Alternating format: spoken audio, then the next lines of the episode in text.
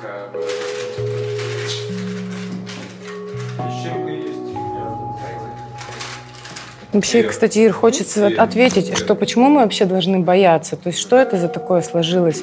Что сложилось за а, такое мнение у наших русских людей, что если мы про кого-то что-то корректное и угу. вообще в правовом поле нормальное скажем, что мы можем после этого еще бояться, что нам за это что-то будет. То есть я вообще не хочу жить в такой стране, где реально люди могут думать, что будут какие-то последствия за их слова, а кому-то действительно будут последствия. Ну, далеко ходить не надо, что у нас тут летом было. Подожди, но одновременно с тобой Долгополов, комик, уехал из страны, поэтому как бы о чем? Ты понимаешь, мне не нравится это. Вот если просто вдуматься в то, что мы даже за свои слова, за свои шутки можем оказаться в местах не столь отдаленных на, основ... ну, на... отдаленных на основании чего, кого, какие штрафы. Здравствуйте, я Алена, сто миллионов Водонаева. Вы вообще в себе? Нет. А почему сразу не сто миллиардов? Вообще откуда эта цифра? Представляете, сто миллионов. Откуда она? Значит, они такими категориями мыслят. Значит, ну, в, в обиходе, вот мы с тобой скажем тысяча, а для кого-то это не тысяча, для кого-то сто миллионов. И вот кто-то тоже, как ты, задавал мне такой вопрос. А ты не боишься? А почему я должна бояться? Мы что вообще? Мы, мы где? Мы дикари из этого, из, из «Игры престолов», которые там за стенкой жили, одичалые. Вот там, наверное, да, можно за свои слова поплатиться. Где-нибудь в Зимбабве, наверное, можно. Нет, но у нас и потому и боятся, что уже можно поплатиться. Слушай, я, я хочу и... эту ситуацию, честно говоря, не, даже если у нас не получится ее изменить, просто хотелось бы, чтобы люди помнили о том, что никто не имеет права нас, свободных людей, никто не имеет права нас запугивать.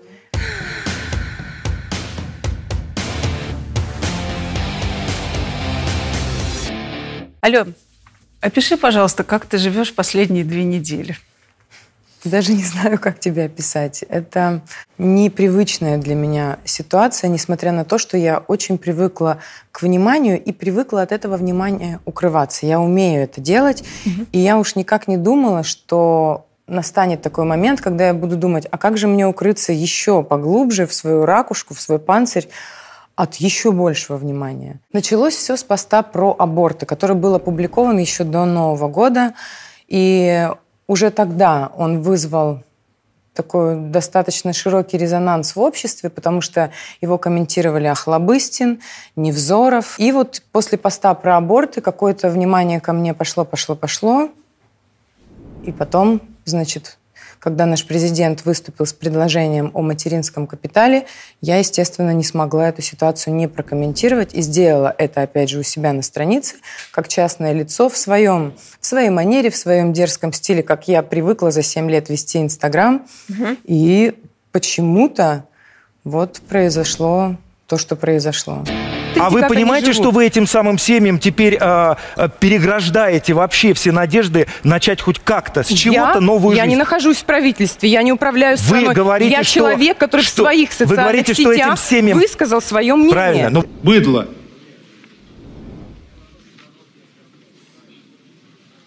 Нашла быдло. Пускай встанет и работает. А кто первый из... нашей верхушки откликнулся на это? Я не знаю, можно ли называть верхушкой Милонова. Так. Но первые, первыми откликнулись федеральные каналы, пропагандисты э, и Милонов, если из депутатов. Он тоже назвал меня очень непонятными словами, неприятными. Угу. Проституткой, порноактрисой, какой-то вокзальной, угу. то ли шалашовкой, то ли кем-то еще. И мне даже не хочется перечислять сейчас все эпитеты, но, Ир, их было так много. Когда спикер, значит, Государственной Думы Вячеслав Володин вдруг посвящает тебе прям несколько минут обсуждения, это приятно? Это забавно? Или как бы это, наоборот, тебе страшно? Ты знаешь, Ир, я до того момента, пока все это со мной не случилось, была уверена, что у нас во власти ну, какие-то очень компетентные, очень образованные люди. Не просто же так они сидят там, mm-hmm. не просто же так они занимают самые высокие ви ай пи-места нашей страны, несут ответственность за государство, за нас и за каждого человека. Неважно, в Москве он живет или в Сургуте. или во Владивостоке. То есть вы берете на себя обязательство отвечать за весь этот пирог, за каждый его кусок. И тут, когда я слышу, что первые лица государства позволяют себе такие комментарии, я не могу обижаться или бояться, я просто сижу вот так вот и пребываю в шоке, и не верю, что это происходит в две тысячи двадцатом году в моей стране с мужчинами, так скажем, первого эшелона нашей страны, что они позволяют себе, вот так вот, если вдуматься, комментировать подобным образом поведение частного лица. То есть я частное лицо, я не в правительстве, я не занимаю какой-то высокий пост, чтобы следить, так скажем, за языком и фильтровать его настолько, насколько, может быть, его нужно фильтровать, если вдруг ты находишься наверху. Но, как мы видим, не фильтруют и там. Значит, и вдруг на мое мнение, частное мнение женщины, матери-одиночки, если уж мы будем рассматривать мой социальный статус, на, на это мнение прилетает такая реакция от Володина, а потом от самого президента Владимира Путина.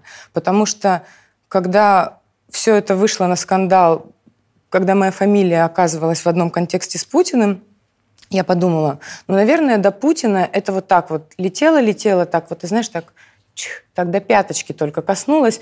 Материнский капитал, кто-то сказал, вот так вот. Угу. И он так, моральные уроды. Но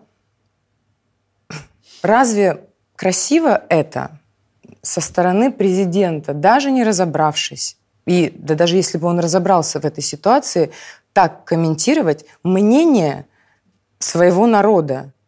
Я среднестатистический россиянин. Меня почему-то тут сейчас кидают некоторые в ранг, что вот я вроде как вот на народ смотрю свысока, что я себя к нему не причисляю. Во-первых, в моем тексте, я его не редактировала и не исправляла, в этом посте написано: «Отчаявшиеся, отчаявшиеся от нищеты россияне, россияне или быдло, которое будет рожать ради бутылки водки». У меня стоят и россияне, и у меня совершенно в параллельной вселенной, так скажем, от этих россиян есть быдло, которому тоже этот материнский капитал полагается, и они будут им пользоваться. Мы, и ты, и я, и все они это знают. И Володин, и Скобеева, и все пропагандисты, которые орали на, ми- на меня на федеральных каналах. Я думаю, что им просто сказали отвлекать от сути. И они отвлекали, ссылаясь, так скажем, концентрируясь на этом слове. Но для меня, правда, открытие всего этого скандала, я даже рада, кстати, что у нас теперь у всех появилась возможность посмотреть, как ведут себя первые мужи государства. Я смотрю сейчас на, на все это и думаю, а кого мне в пример моему сыну поставить вот в нашей стране? Угу. Для меня, между прочим, Путин, даже если я, а я была во многом с ним не согласна, и в чем-то я его критиковала, конечно, но всегда он до этого момента был для меня таким мужиком, угу, сексуальным, привлекательным, сильным, ну, Владимир Путин. Как бы к нему я ни относилась, всегда я его воспринимала как мужчину в первую очередь. Сейчас, после этой ситуации, я не могу привести его как вот человека, на которого можно ориентироваться, в пример своему сыну. Не могу. Это некрасиво так говорить. Некрасиво Володину было так говорить. Угу. Женщине нашей страны, в которой вы занимаете посты для того, чтобы для народа жить, слышать его и делать так, как хочет народ. Как тебя звали на федеральные каналы? Вот в этот раз. То есть что, кто звонил, что они сейчас говорили? Сейчас все расскажу, да. Когда мне позвонили после поста с Первого канала и пригласили в студию программы, в которой меня никогда не приглашали, потому что это политическая программа, я подумала, да, мне немного страшно, да, я не компетентна в этой области вообще как человек, который готов говорить о политике, но я же компетентна в области жизни, так скажем, матери, которая воспитывает своего ребенка. Я хожу в магазины, я болею, соответственно, я обращаюсь в больницы. Я же среднестатистический россиянин, знающий о жизни все, и еще который не хуже всех живет. Я представляю, как живут люди, которые не в Москве. И это, ну, больно об этом думать. Я думаю, нет, я пойду. И я пошла. И слава богу, на Первом канале у меня был диалог. И несмотря на то, что на меня там наезжали, все равно как-то я достаточно комфортно себя чувствовала, вне зависимости от того, что голос дрожал на первых секундах. Когда я уже ехала на Первый канал, моему директору позвонили с России один и сказали, за любые деньги пусть приезжает к нам. Предлагали деньги? Да, при, да, предлагали деньги, чтобы я приехала к ним на программу. Я, если пообещала кому-то приехать угу. к первому, я ни за какие деньги не поеду ко второму, если дала согласие. Я на Первый канал, причем бесплатно поехала. Вот здесь вообще, в принципе, вопрос денег не стоял. Здесь важно было, наверное, дать какой-то ответ на вопросы, которые появились, и отвечать за свое слово. Я не поехала на Второй канал за деньги. Угу. И пока я была на Первом, на Втором канале, куда я не приехала, меня уже полоскали. Уже полоскали, но я этого еще не знала, потому что сидела в Останкино. Заканчивается эфир в Останкино. Ко мне подходит э, мой друг, который был со мной весь день, говорит, слушай, там звонков куча, и директора все твои, мой дирек, моему директору, моим агентам, вообще всем моим знакомым звонков куча. Вот Россия тоже очень просит подъехать к тебе в салон, вот где ты сейчас будешь. Я ехала в свой салон красоты. Они просто приедут с камерами и сделают включение тебя в студию, потому что вечером будет программа «Опять о тебе». Я соглашаюсь на эфир для России, на включение. Ко мне в салон приезжают камеры России. На России уже идет эфир, но я же его не вижу, я же не знаю, что там происходит, потому что на меня уже надели всю аппаратуру, я стою просто перед камерой. И когда меня вывели на экраны на «Россию один», я не знала, что параллельно с экраном, на котором мое лицо, куча экранов, на котором мои фотографии из журнала «Максим». Они исковеркали, просто извратили весь этот эфир, перекрикивали меня, спрашивали не по делу, а спрашивали, сколько стоит пост в Инстаграм и кто за мной стоит. Скажите, пожалуйста, сколько стоит пост в вашем Инстаграме? Олег Нилов хочет разместиться. Мы, по сути, будем сейчас разговаривать. Конечно, по сути. По Мне сути, просто интересны, так сказать, возможности, медийные возможности вашего аккаунта. Позвоните моему директору, когда узнаете, да? сколько он стоит. А я вам Если хочу сказать, что вот то, что вы написали, вы вообще не материали, вообще я вам говорила, давайте. Да, это абсолютно заказная вещь, которую вы разместили у себя за деньги. Больше всего меня посмешило, конечно, что тебе проплатило все гей-сообщество. Да, гей-сообщество мне проплатило. Гей-сообщество, привет. Я, кстати, за вас. А, значит, и первое, что спросила Скобеева, сказала, когда меня вывели в студию, я это просто слышала, она сказала, о, вы одеты? Ну, то есть это уже было настолько, ну, настолько непрофессионально, настолько... Ну, я, короче, так разочаровалась в журналистике за эти две недели. Вот ты спрашиваешь, как я живу за эти две недели. Я разочаровалась... в мужиках, а разочаровалась в журналистике, потому что, хоть меня и Милонов называл проституткой, но проститутки у нас работают не на панели, проститутки у нас работают на федеральных каналах. Я не верю, что они не знают, что происходит в стране. Я не верю, что у нас э, люди, работающие в телеке, не знают, что в регионах семьи там, с двумя, с тремя детьми живут на десять, на пятнадцать тысяч рублей в месяц. Что у них нет возможности иногда вызвать скорую помощь, потому что из их населенного пункта она, она туда просто не приедет и не успеет доехать оттуда. В некоторых населенных пунктах нет дорог. Мне просто обидно, что мы говорим о чем-то глобальном каждый день. Про ракеты, про корабли, про Украину, про Америку. А О мелочах, о действительно важных мелочах, которые важны сегодня, сейчас. Нужно концентрироваться на, на маленьком, а на, небольш, на небольшом. И когда я увидела, как журналистика вот наша, вот эта федеральная, все искажает, как они уводят от сути, говорят такие вот высокопарные речи, как мне Стриженова в камеру встала: «Спасибо матери и отцу за то, что дали мне эту жизнь». Вы о чем вообще говорите? Вы о чем говорите? У нас реально люди за бутылку водки детей продают, оставляют двух детей, вот на днях случилась история в Шереметьево, продают своих детей педофилам, ставят их на гречку так, что гречка врезается в колени. Ну то есть вы, о, о чем вы говорите? Причем тут спасибо матери и отцу? Ну спасибо, ну и моим тоже спасибо. Но мы же сейчас говорим о проблемах, которые я затронула, а не философствуем тут о жизни. Я сама жила двадцать лет в Тюмени, я знаю, что такое провинция. Я уехала оттуда именно по той причине, что жить там невозможно.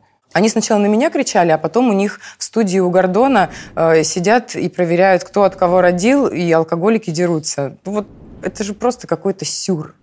А у тебя есть объяснение, почему их это так задело? Ну, просто я думаю, вот телеведущая, вот что-то написала. Ну, как бы, ну и что? Еще и на таком уровне, да? Ну, то есть ну, да. Я вообще сидела себе спокойно, вела Инстаграм, писала про мужиков, книги про красоту, про спорт, про секс, про, про какую-то вот женскую историю женщины, которая живет вот в России и с разными ситуациями сталкивается. И тут я, так скажем, обмолвилась о том, что меня касается напрямую. Меня это касается, потому что, во-первых, я плачу налоги в государственную казну. Я почему не могу высказать мнение свое? И почему это мнение вызывает такую реакцию? Большой вопрос э, наверх. И для нас, для всех наглядная ситуация. Как реагируют на нас, когда мы что-то говорим? И вроде как нормально формулируем свои мысли. И опять же, если бы я, наверное, была не так подготовлена за эти годы своими хейтерами, я бы с травлей, которая на меня сейчас обрушилась, возможно, и не справилась бы, возможно, бы расстраивалась. А так я просто листала, удаляла, читала и понимала, что раз сверху дана такая команда, раз люди сверху позволяют себе такие вещи, значит, и другим тоже можно. А ты уверен, что это дана команда? Да, вот я вспоминаю, как мне говорили люди, которым у меня есть основания доверять, что ты же видишь, сколько пустых аккаунтов пишут тебе. То есть там я захожу на страницы, я вот даже скриншотила, скриншотила некоторые сообщения, скриншотила, там, где «сдохни, тварь, я хочу тебе в лицо серной кислотой угу. брызнуть». Заходишь на аккаунт, просто посмотреть, кто это пишет. Там либо ноль подписчиков, ноль подписок, либо какие-то непонятные фотографии цветочков, котят и Путина. То есть вот такие аккаунты. То ли это действительно какие-то патриоты и люди, живущие в нашей стране, то ли это какие-то заказные аккаунты, про которые и не только я, но и очень многие люди, которые бывают... И у тебя на интервью, mm-hmm. и на интервью у Дудя. Я не помню конкретно кто, но я точно помню, что рассказывали про ботов, которые атакуют, когда надо. Что можно заплатить и организовать травлю на тот или иной аккаунт. Про YouTube. Я это слышала в контексте YouTube. Mm-hmm. По-моему, а может быть даже у депутата, ну, у нас такое часто Бондаренко, бывает. Может быть, говорила, mm-hmm. может быть, Навальный. Я не помню кто, не помню, не вспомню. Но такое бывает. Травля есть. Когда все это стряслось, и ты пошла на все эти шоу, Тебя кто-нибудь, тебе кто-нибудь помогал в плане того, что я должна говорить? Ну, знаешь, как тренеры накручивают, работают с тобой. Были такие люди? Не поверишь ведь. Что? Нет. Нет, и я пошла на Первый канал одна. У меня директор сейчас, на сегодняшний день у меня директор Мила, которая вообще... в шоке от этой ситуации, потому что у меня она, мы все с ней про красоту, про бьюти, космополитен, там бьюти-день космо, туда поедем, сюда, и тут происходит такая история, и я тоже понимаю, что а, мне-то, наверное, нужны люди какие-то сейчас. Я сейчас, естественно, в поиске людей, и сейчас, конечно же, я уже с кем-то советуюсь. Опять же, я понимаю, что сейчас очень многие хотят воспользоваться мной в своих каких-то целях, потому что я получала и получаю, продолжаю получать предложения и, так скажем, и предложения, и просто приглашают меня на встречи, там, поговорить, обсудить люди mm-hmm. с известными фамилиями. Чтобы что? В том числе и там либеральные СМИ. Ну как, чтобы что? Я сейчас для многих, наверное... открылась с новой стороны. И многие, наверное, не понимают, чего от меня ожидать, кто я и кто за мной стоит. Кто-то же действительно думает, что за мной кто-то стоит, наверняка. Кто такой Андрей Шмаров? Кто? Есть человек, Андрей Шмаров, про которого говорят о том, что этот человек, собственно, и есть Лена Миро, которая является твоей подругой, который за нее пишет все эти посты. И в том Первый числе говорят про тебя, что все посты, которые ты написала, пишет тоже он. Я не знаю, кто такой Андрей Шмаров. Вообще не знаю, почему Андрей Шмаров. Ну, в смысле, его так зовут, у него я это не живой знаю. Человек. Я с человеком Андреем Шмаровым, у меня нет даже контакта такого в телефоне. Хотите, могу открыть. То есть да нет, нет я, Андрей Шмаров. Вот, открою свой телеграм, чтобы вы понимали, что я действительно его веду сама, потому что вы увидите, что он mm. сейчас... Ну, то есть... Что он открыт с моего аккаунта. Вот. То есть вот сюда вот я так пишу. Инстаграм я тоже так открываю и пишу. Угу. Андрея Шмарова я не знаю. Лена Миро знакома с Леной Миро. И да. Она не Андрей Шмаров, она реальная Лена Миро, которую я знаю. Нет, и это существующий обща, человек, я понимаю, общаясь просто... с ней, я... Ну, как, как человек формулирует свои мысли и предложения, и то, о чем мы с ней говорили, не вызвало у меня подозрения, что за нее кто-то пишет тексты. Но, наверное, когда ты достигаешь какого-то определенного уровня в информационном пространстве и позиционируешь себя как СМИ, как блогер, может быть, я не исключаю, через какое-то время будет команда, которая будет писать за тебя тексты. То есть, может быть... Но это будет явно уже не Андрей Шмаров. Я, во-первых, не знаю, кто это. Во-вторых, мне не нравится вот эта вот фамилия Шмаров. А после высказывания Милонова я, в принципе, не хочу... Я не, я не хочу слышать слова на букву «Ш». Вот. И, но я предполагаю, что я бы взяла людей для того, чтобы и сюжеты делать, и какие-то материалы делать, и, может быть, и фильмы какие-то документальные. Собственно говоря, для этого люди журфаки заканчивают, наверное, для того, чтобы потом что-то делать. И если я для них стану эпицентром... так скажем, островком, где они смогут, и мы сможем создать какую-то команду и будем что-то делать вместе, только welcome. Это, кстати, очень хорошая идея. Но мне кажется, что это очень чувствуется, когда человек, ну, говорит или пишет, когда идут какие-то разногласия и противоречия с, с его, с его да, формулировками в жизни, например, и... Ну, посмотри, какие противоречия возникли на э, федеральных каналах с тобой. Вот тебе голые фотографии, ну, а вот это такие. Здесь уже посты. Стереотипное мышление.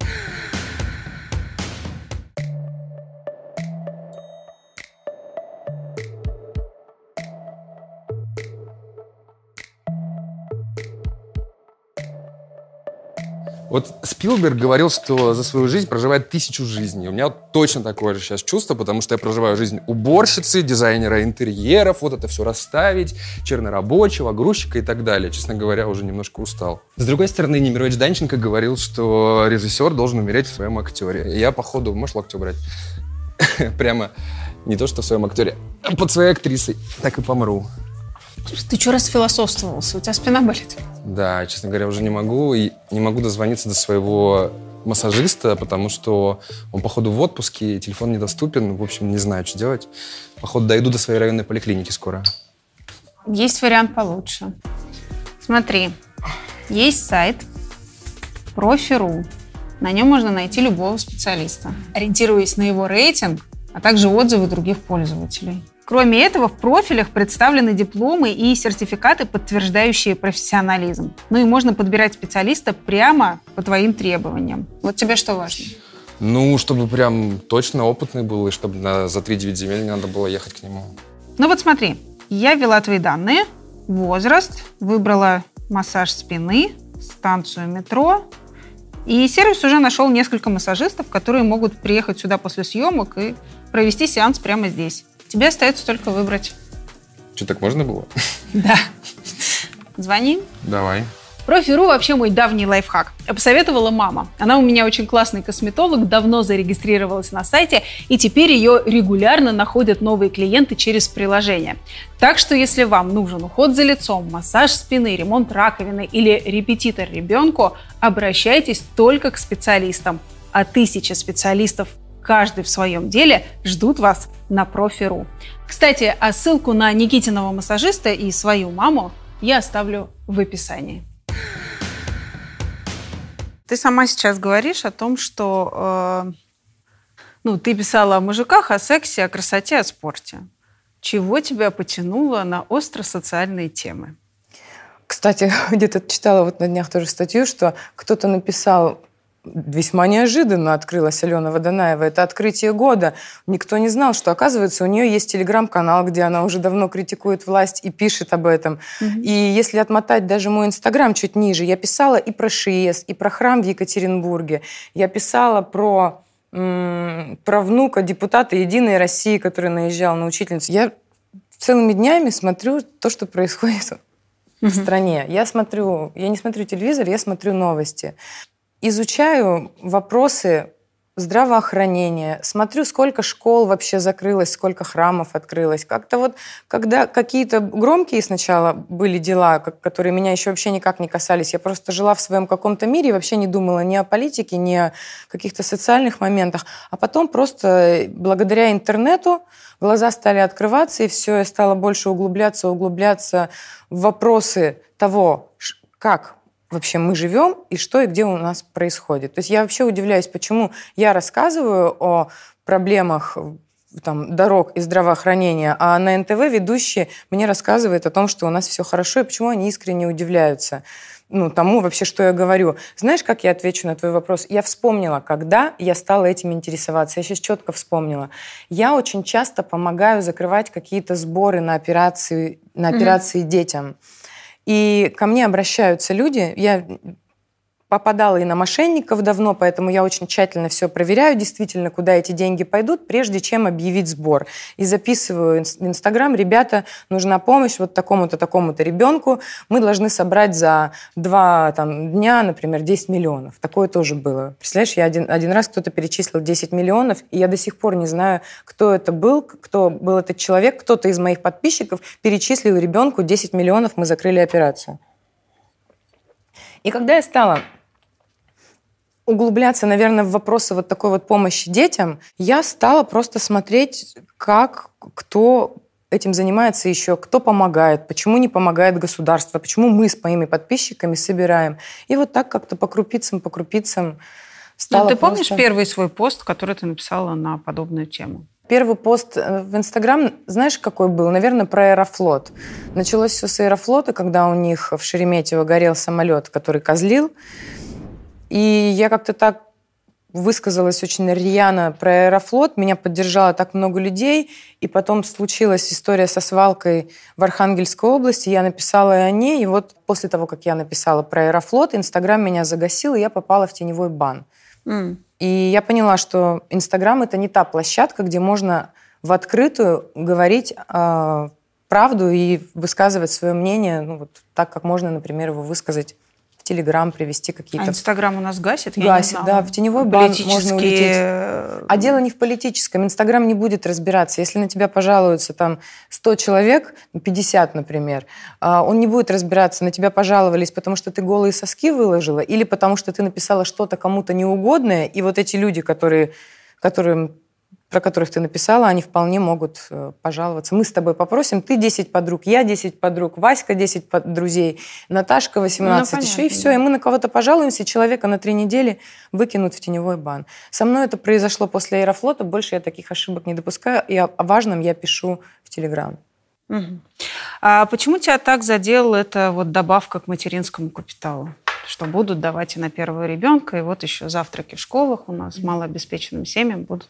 Так а как это, может, как это может не задеть? Я же понимаю, что начнется. Потому что я слежу и вижу, как у нас люди, живут. Которых мы называем э, теперь не словом «быдло», и, может быть, даже не словом «маргиналы», как мы их будем называть, вот э, та прослойка людей, которые продают своих детей, ставят их на гречку, бухают, значит, и э, которых по новостям показывают, соцслужбы приезжают, открывают двери у них, а у них там полуголые дети сидят, везде грязно, тараканы, мусор, и, а мать с, там, с любовниками резвится. Вчера смотрела такой сюжет, вот вчера в, в такой мамане нагрянули. Опять же, все это показывается по телевизору, по тем же самым федеральным каналам.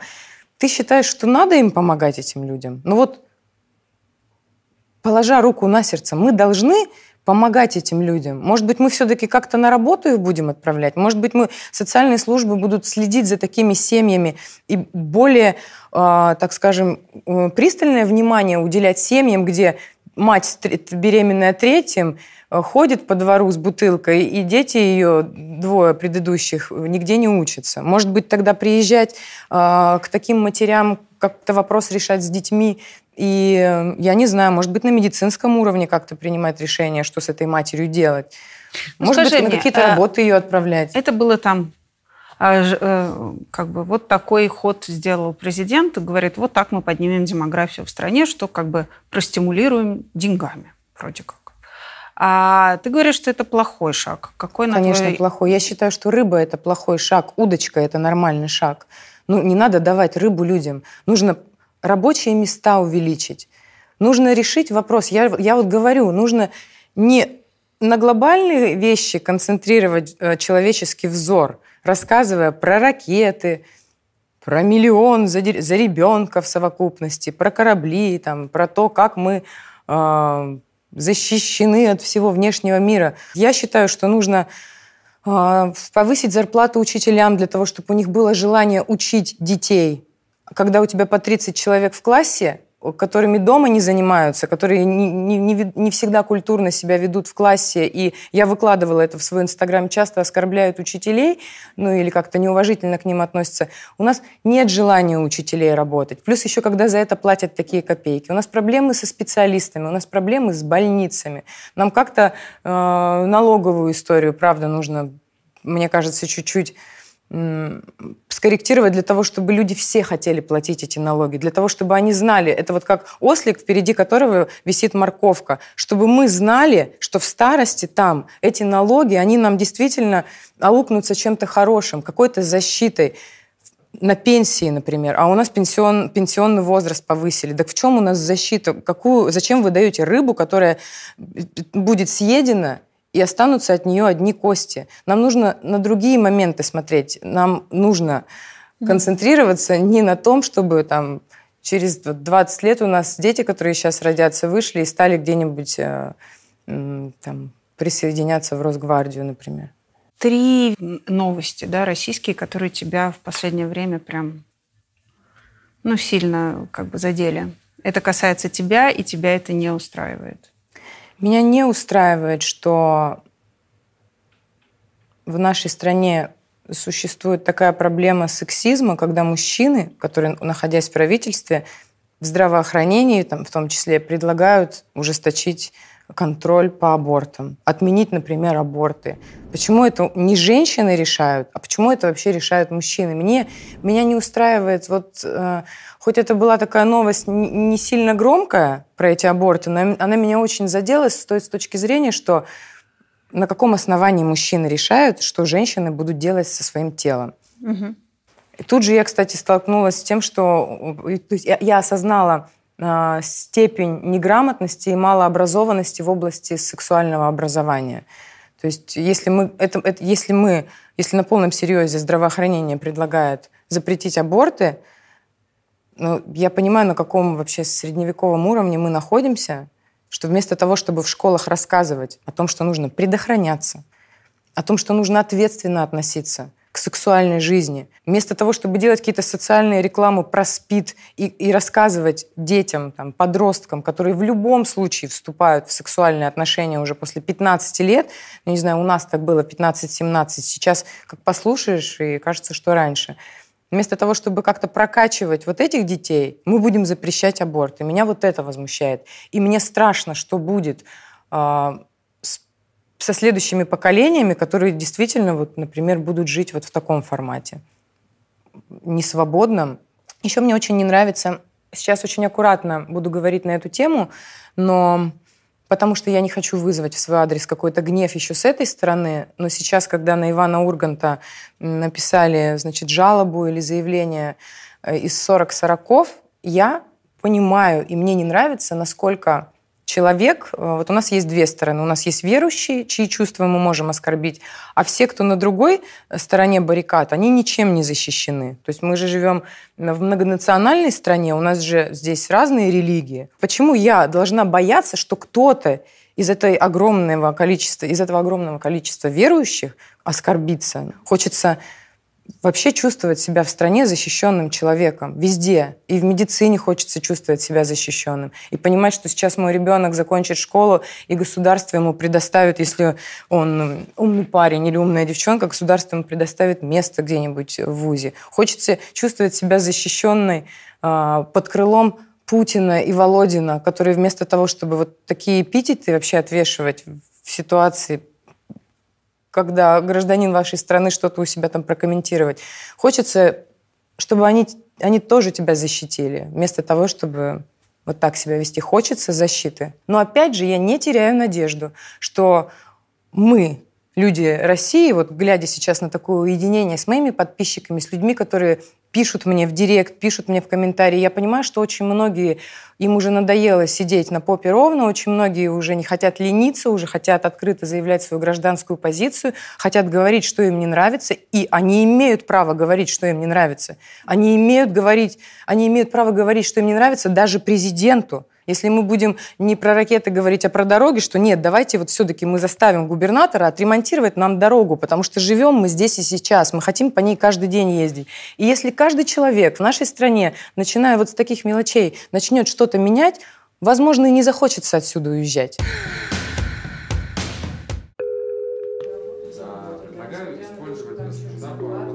А, я хочу спросить тебя про твоего брата. Он ведь у тебя депутат Одинцовского городского округа, да, Московской области от партии «Справедливая, да, Россия». А что он говорит об этой власти?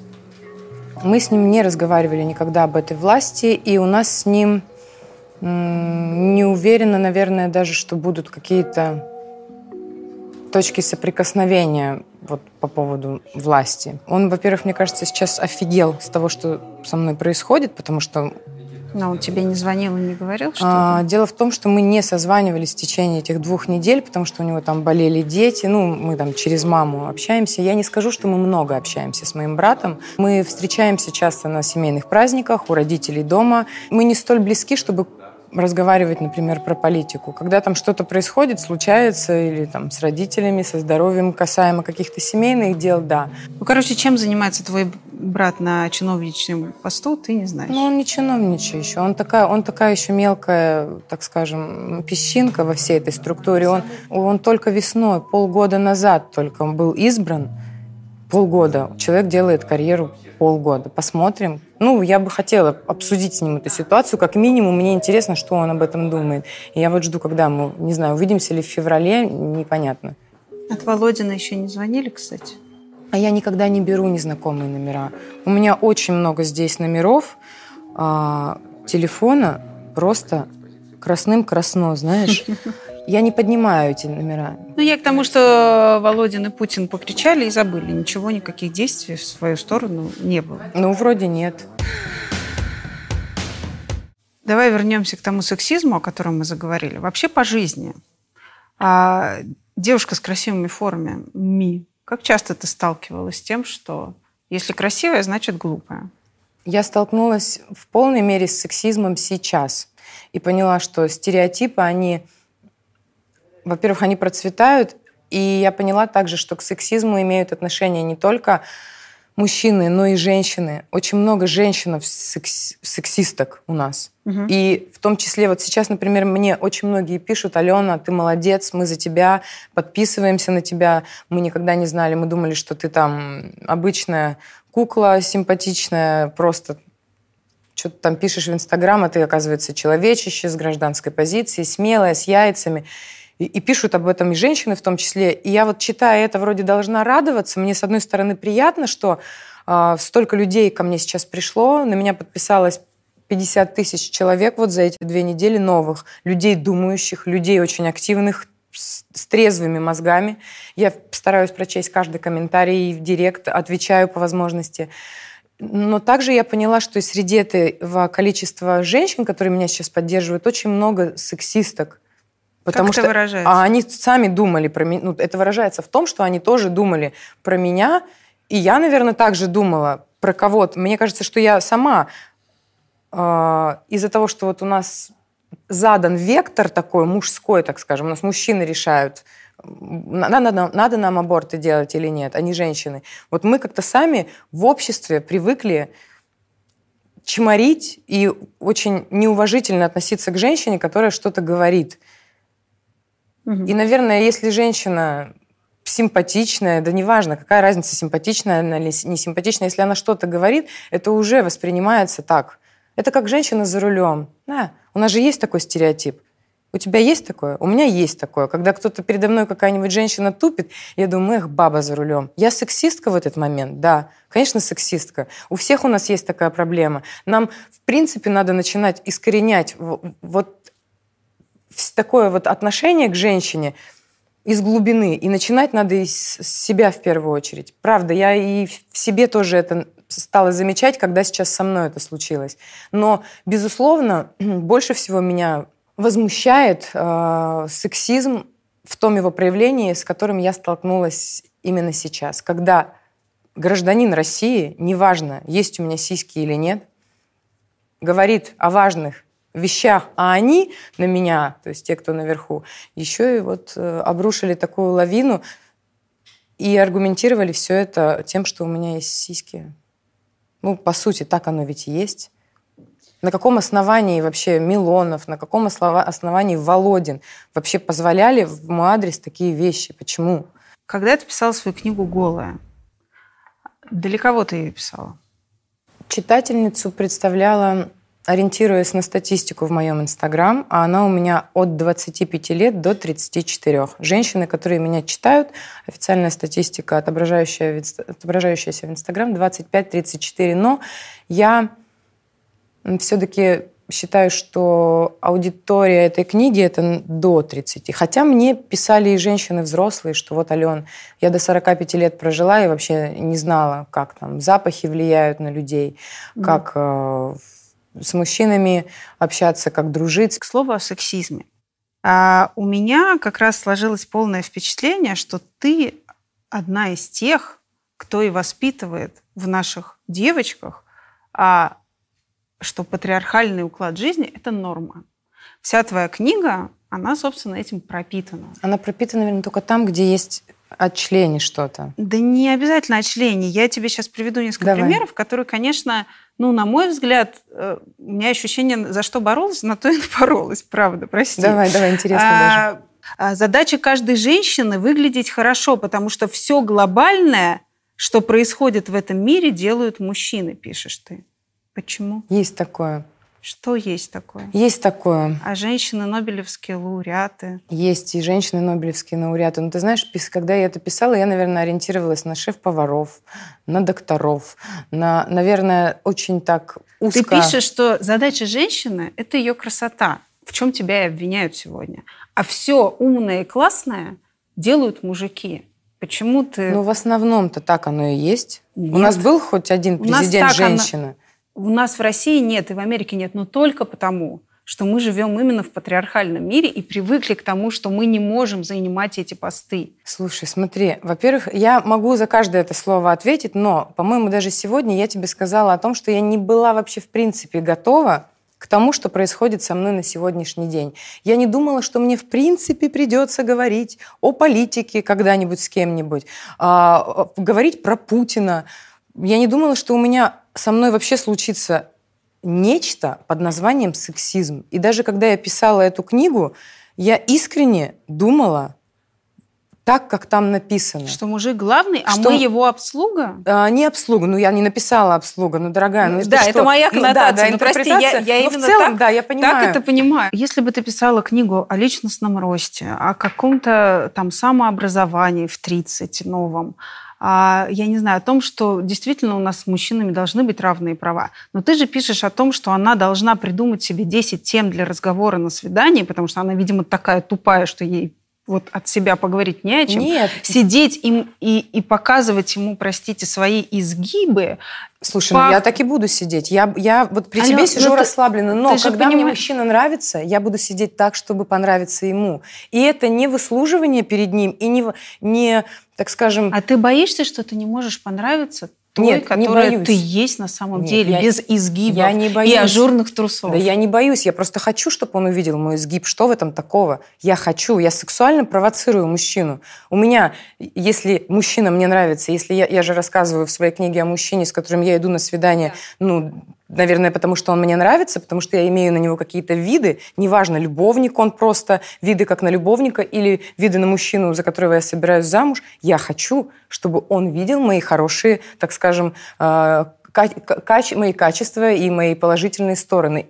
Неважно, физически это или это какие-то, так скажем, беседы, которые произведут на него впечатление. Я не считаю себя тупой, но если я пойду на свидание с каким-нибудь айтишником, а в этой теме я ничего не знаю, я и на сегодняшний день открою интернет или пойду куплю какую-нибудь книгу, чтобы хотя бы понимать, как устроен мир человека, с которым я пойду на свидание. Понятно, что все мы, женщины, сами на месте разберемся, как э, с кем себя вести. Но у меня очень много друзей-мужчин, которые жалуются в том числе и на неумение женщин делать минет, и в том числе и на скучные свидания. Очень много друзей-мужиков. Поверь мне, жалобы разные. Ты считаешь, что если ты посоветуешь девушке э, прямо сейчас не лениться найти десять новых тем, на которые можно будет поговорить с друзьями и с партнерами, она вдруг станет дико интересной? Ну, она хотя бы для себя будет знать. Она выучит общие фразы, будет сидеть, говорить, и не станет от этого лучше, ну, как дура, человек. Может быть, выучит общие фразы, а женщина, которая имеет какие-то извилины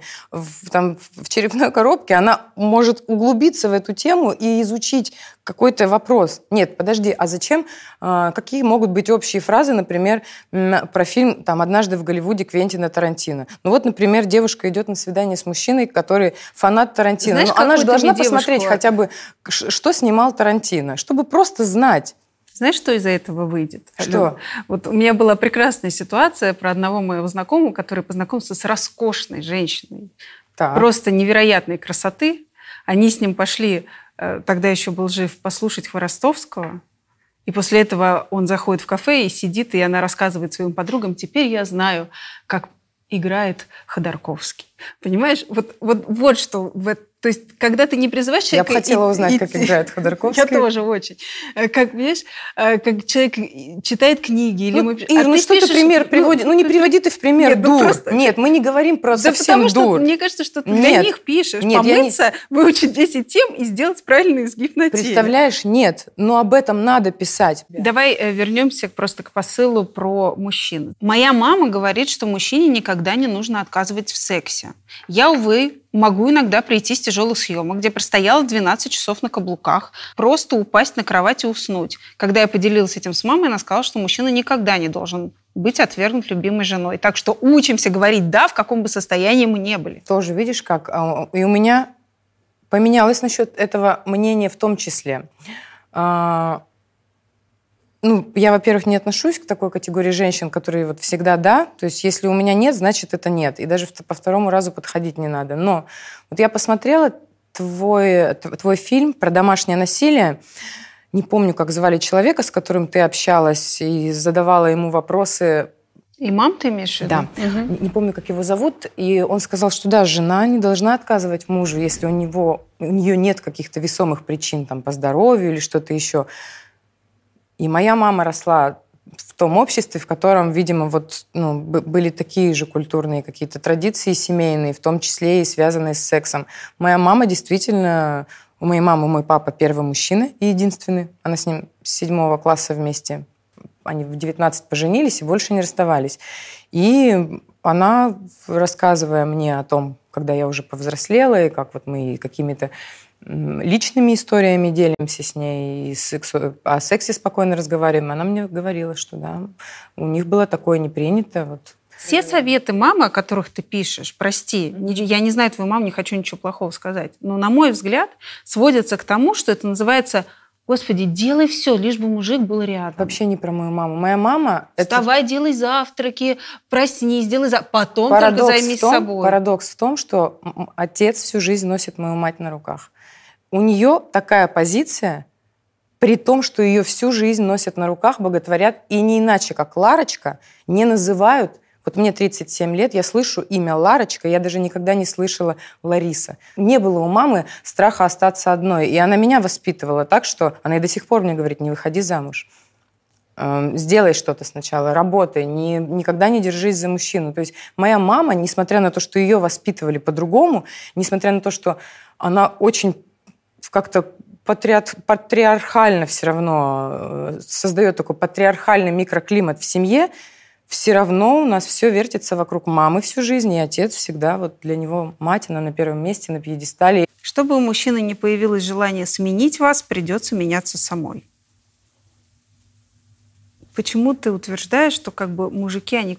Ну вот, я царь, я могу, так, ты, следующее, и надо вот Я меняюсь. Надо, так, сейчас я осенью буду блондинкой, зимой я буду брюнеткой. А, и, ой, только надо следить за волосами, потому что, не дай бог, он проснется с лысой.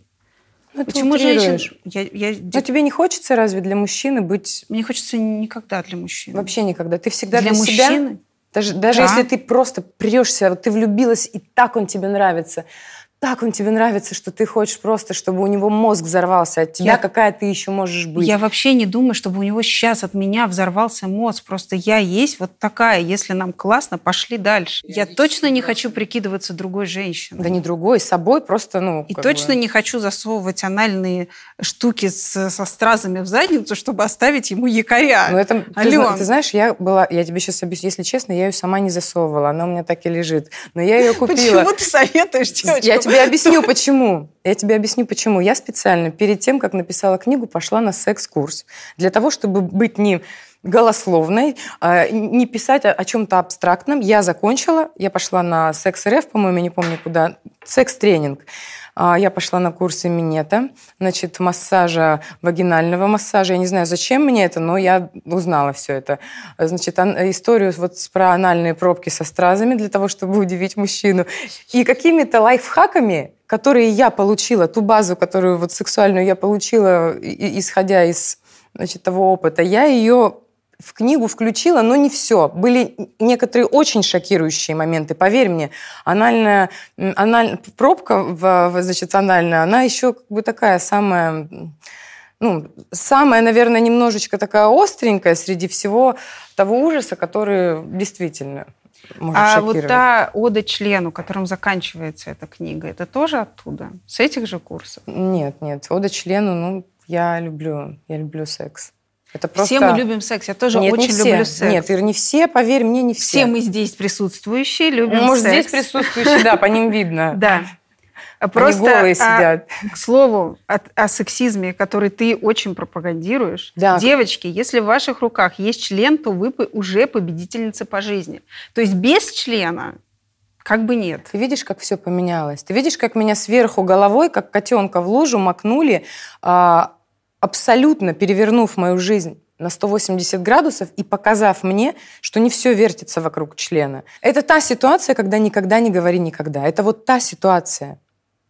Угу. Понимаешь? Ты правильно сказала, за что боролась, да то и напоролась. Никогда не говори никогда. Вот в этом моменте, писав эту книгу, я действительно думала по-другому. И сейчас, когда я столкнулась вот напрямую лично в мой адрес вот с этой лавиной сексизма и такого неуважения, я понимаю, что мысли мои за эти полтора года, прошло полтора года с момента, как mm-hmm. я писала книгу, совершенно другие. И жизнь моя, в принципе, тоже другая. И с мужем, со, со своим вторым, я как раз-таки развелась тоже, знаешь, в тот момент, когда я начала интересоваться какими-то уже другими вещами, помимо любви, там, путешествий и вот романтических отношений. Когда я поняла, что мне, в принципе, с ним даже и...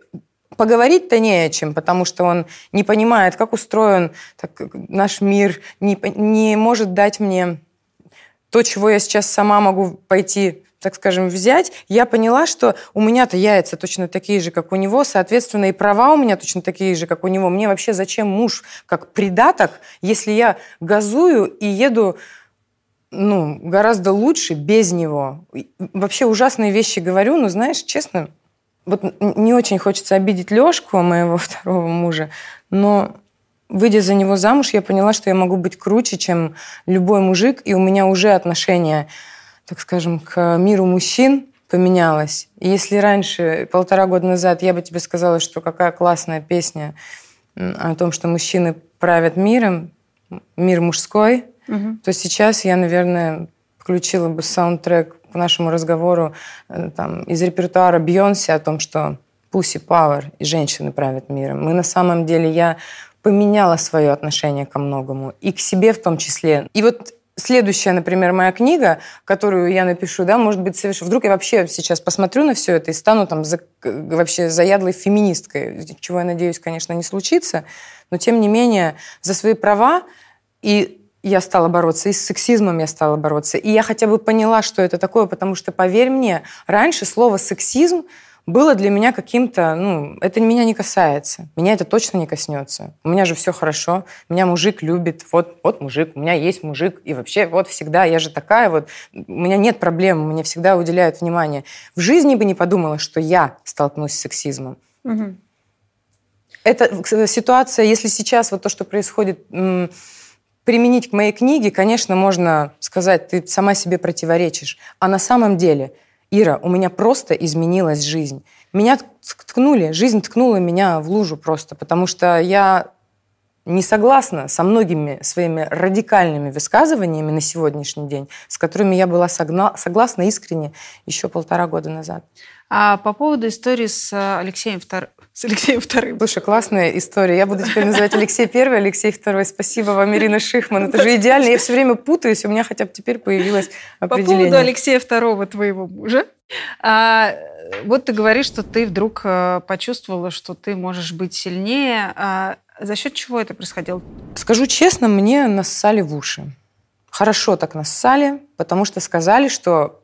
И я поверила, что все будет хорошо, что я успешный музыкант. Вот, я в Билборде, я смотрю действительно в Билборде. Ну, я же дилетант, я же не понимаю. Ну, я понимаю, что такое Билборд. Вау, мой парень в Билборде. Значит, мировой чат. Чарт. Мы снимем квартиру, мы переедем, мы будем жить вот где ты, ты же не хочешь, чтобы мы жили вот в твоей квартире с Богданом, да и мне здесь как-то неудобно жить, мы обязательно переедем. И когда я видела, что ничего не меняется, а мы только вот говорим о том, что мы будем, будем, будем, но при этом мы живем в моей квартире, ездим на моей машине, и я покупаю продукты домой, я этот вопрос уже тогда поставила, что как-то давай мы все-таки будем вместе, либо ситуация изменится, потому что я пойду дальше.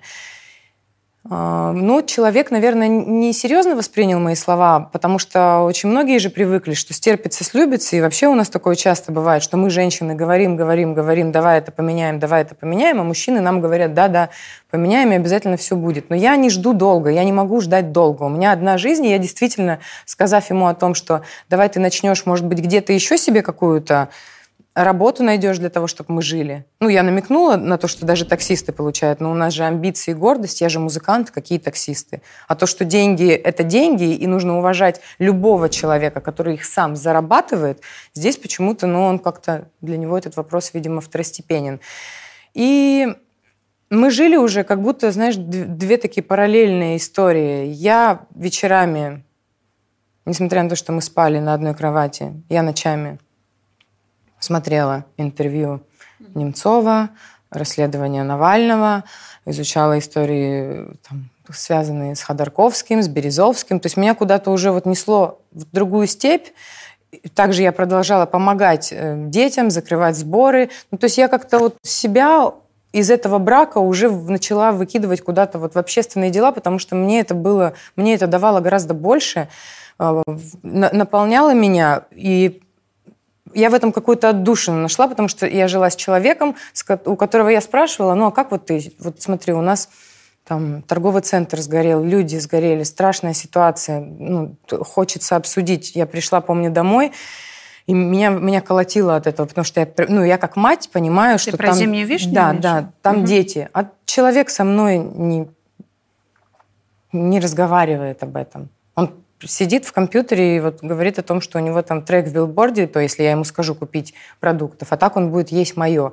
Я понимала вот это вот уже несо- несоответствие, что в одном пространстве находятся два человека из абсолютно разных миров. Я ему, безусловно, желаю всего самого хорошего, но только вот в том мире, к которому он привык. Меня очень раздражало, что он такой поверхностный, потому что я и сама не семи пядей во лбу, понимаешь, я сама хочу еще... больше знать, хочу где-то подчерпнуть, по- поучиться, получить какую-то информацию, желательно вообще, чтобы тебе твой мужчина это рассказал.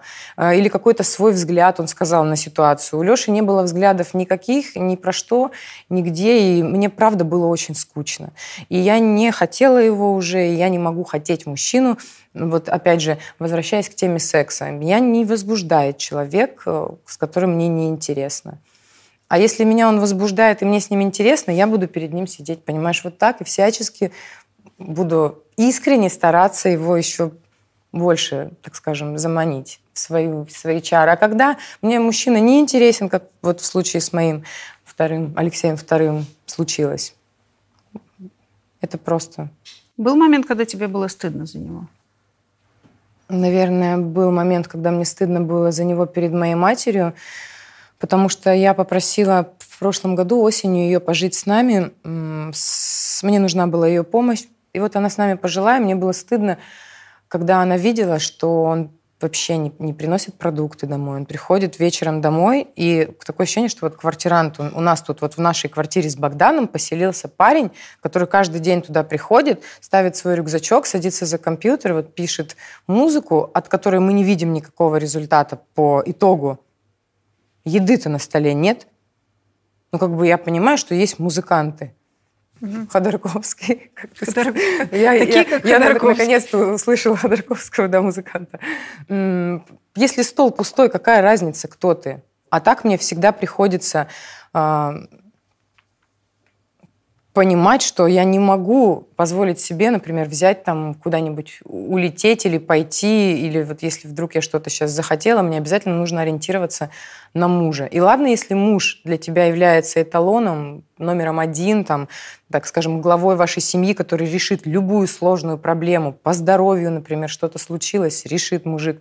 Отвалилось там что-нибудь, сломалось, решит мужик. Я Лёше полтора года говорила, что у меня там вот в ванной так протекает, ну, деревяшку надо одну уже заменить. И, кстати, я так ее и не заменила, но вот ничего, нигде. Ручку только на туалете поменяла, и все, у Богдана, за все полтора года. И все. И, и единственное, что у меня от него осталось, это кот. Ни каких-то вот знаний, ни какого-то чего-то такого по жизни важного и фундаментального, например, что оставил мне Алексей Первый. Мне Алексей Второй не оставил. Первый хоть и такой Скрудж Макдак, что касается финансов, я с ним из-за финансов, можно сказать, даже немножко развелась, потому что у меня немного другое отношение к деньгам. Я щедрый человек и люблю сама быть щедрой, люблю, когда меня тоже удивляют. Вот Алексей Первый... Он не такой в этом плане, но зато у него очень много, очень много других положительных качеств. И мне кажется, что во многом благодаря ему после «Дома-два» я вообще стала... Я, я начала становиться той, которой я стала и сейчас. Этот человек, наверное, не просто так мне встретился на пути. Он кандидат политических наук. Он интеллигентнейший мужчина, он образован. Он никогда, как Путин, не скажет про женщину. Он никогда не скажет, как Володин, ни про женщину, ни про мужчину. Я люблю мужчин с чувством собственного достоинства. И вот первый муж у меня был как раз из таких. В общем, вывод такой. Надо быть самостоятельной. Вот вывод на сегодняшний день. Ориентироваться на свои желания, на свои возможности, на свое образование. Но, тем не менее, из мужиков, которые попадаются нам в жизни, тоже нужно брать, так скажем, вот, из мужчин брать вот все самое необходимое нам. Примеры, уроки. То есть даже если это бедный Алексей Второй музыкант, значит, на нем просто нужно понять, что ты самостоятельная, сильная женщина, которая, может быть, и не стоило вообще выходить второй раз замуж. Может быть, стоило еще поработать немного и какую-то для себя сделать еще базу для своего ребенка, где-то поучиться, где-то куда-то дальше пойти. Сейчас у меня, например, абсолютно иные желания, цели, нежели еще были год назад. И когда... Сейчас перед Новым годом все это произошло, я вообще поняла, что я не хочу никакого мужчину. И у меня был любовник, молодой любовник, с которым я прекратила общаться перед Новым годом, потому что понимаю, что меня даже это отвлекает. Я хочу быть сосредоточена сейчас только на себе, только на своей голове. Я хочу сейчас поступить осенью в эм гэ у, заняться развитием своего ютуб-канала и пересмотреть вообще отношение ко многим аспектам в своей жизни. И если кому-то интересно, там, стала ли я бояться после этой травли, или там, вот какая-нибудь трансформация психологическая произошла ли со мной, я стала только отважнее, смелее и как-то так четче знаю, чего хочу. А зачем тебе ютуб-канал? Завела его, знаешь, когда? В две тысячи восьмом году. Это ютуб-канал с две тысячи восьмого года. И там периодически появлялись видео, меняла я их, снимала влоги. Сейчас хочу, чтобы эта площадка была не для развлечения у меня, а для тех желаний, которые у меня сейчас появились в связи с этой ситуацией. Желаний узнать поближе свою аудиторию и общаться с ней. Через не Instagram? Как в Инстаграм общаться при помощи комментариев, а узнавать реальные проблемы людей и показывать их для тех и тем, кто почему-то уводит фокус внимания от этих проблем. Мне интересно, как ты, как ты это видишь? Как, что это будет? Я не буду рассказывать, что это будет. Это будет мой проект новый, о котором все скоро сейчас узнают. Я думаю, что, наверное, не зря мне в жизни выпал этот шанс сейчас, и скандал федерального уровня возникает не с каждой инста-девушкой. И раз уж со мной возникла эта ситуация, не просто так она возникла, значит, нужно прислушаться и к себе, и к людям, с которыми я сейчас стала более ближе, и скажем, понимаю, что они хотят, вот я буду говорить от нас. А нас много, очень много оказалось. Я вообще хотела съездить, отдохнуть, копила деньги, думала, я все, сейчас после Нового года полечу, мне надо немного выдохнуть. Я понимаю, что мне не улететь сейчас, потому что на меня навалилось огромное количество работы, и я работаю, и я делаю вот то, что я скоро буду делать на Ютубе. То есть я в поиске, во встречах с людьми, с командой. Написала, кстати, да. написала, кстати, я вот сейчас буду после тебя выпускать сюжет, уже текст написан сегодня ночью. Mm. Так что в добрый путь, как говорится. И вообще я думала, интересно, когда меня Шихман позовет? И какой должен быть повод, какой должен быть повод, чтобы она меня к себе позвала? В прошлом году написала книгу «Не зовет». Думаю, м-м, так. Зачем ты сходила к нежному редактору? А, она меня позвала. А, кстати, мы говорили только про, про, про, знаешь, про сиськи-письки. Но сегодняшний разговор про книгу мне понравился больше, потому что ты посмотри, как наглядно, изменившись, ну, все, изменилось все в жизни, и в каких-то моментах просто идет противоречие даже самой себе. Но от слов я не отказываюсь. Надо быть красивой. Надо быть красивой. Давай для себя, а не для мужика только. Ну, ну, ну для ну, мужика да, тоже ну, хочется. Ну, ну неужели не хочешь? Я не поверю, что ты перед своим не кокетничаешь и не, не сидишь с красивым прогибом. Ты знаешь, сколько он изживал во мне это, специально говоря о том, что зачем ты сейчас это делаешь? Как зачем? Ну это же классно. Ну зачем? Ты классная, какая ты есть. Слушай, они, мы классные. Они такая, ты знаешь, да, ну не так нарочито. С томным взглядом, ну, посмотри так. Вниз, потом на него Послушай, резко. Послушай, ну своему мужику уже ты так не ногти. Сделаешь, но на первом свидании ты сделаешь. Да-да-да.